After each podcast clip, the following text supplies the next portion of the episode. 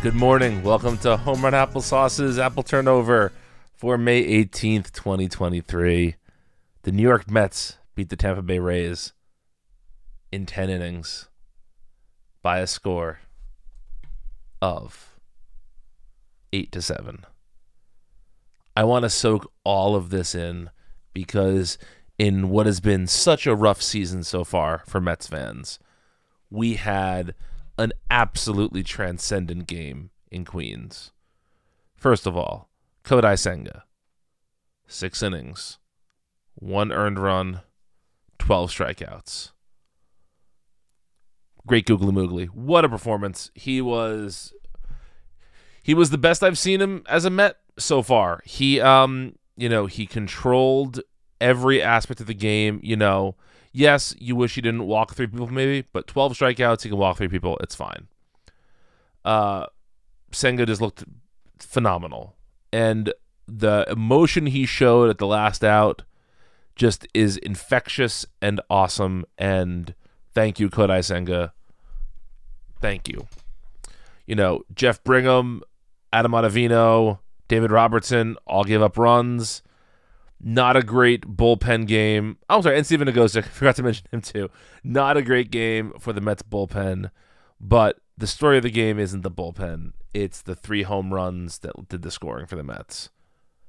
Mark Vientos had 40 something plate appearances last year, but is called up because he's absolutely raking in AAA. And in his first game as a Met of the season, he hits a two run bomb to tie the game. Fantastic. Francisco Alvarez the catcher who's been starting to hit some more, but has had, you know, not the smoothest transition to the big leagues. Ties the game in the ninth inning with a three run homer. A bomb of a three run homer with an epic bat flip to boot. And then after two runs scored in the top of the 10th, Pete Alonso with a. I mean, if Alvarez's shot was a bomb, then this was what's bigger than a bomb. I don't know the the meteor that took out the dinosaurs off his bat and just a mammoth shot and three comebacks on three home runs two from rookies one from the established home run hitter on the team. With the start from Senga it just this is the first game of this season that felt like it was never over, even when it was happening.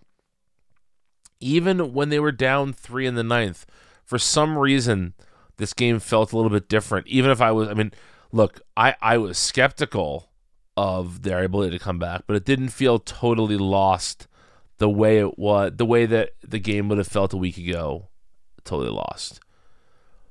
And, you know, I know Vientos doesn't really have a place to play right now, and I know that it's gonna be tough to find him at bats. But if Vientos and Baty and Alvarez are all good, oh man, the, the, expectations for this team to me just keep rising if that happens. Um, you know, they still need pitching, they still need a lot. But if those kids are going to be as good as advertised, that's something.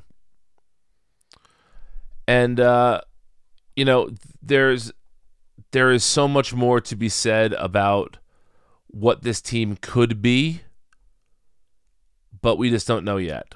Um, I mean, look, I am not going to let one game totally change the way I feel about the trajectory of this team. You know, you all heard my podcast yesterday, um, but this just shows you what could be. And damn, that's exciting.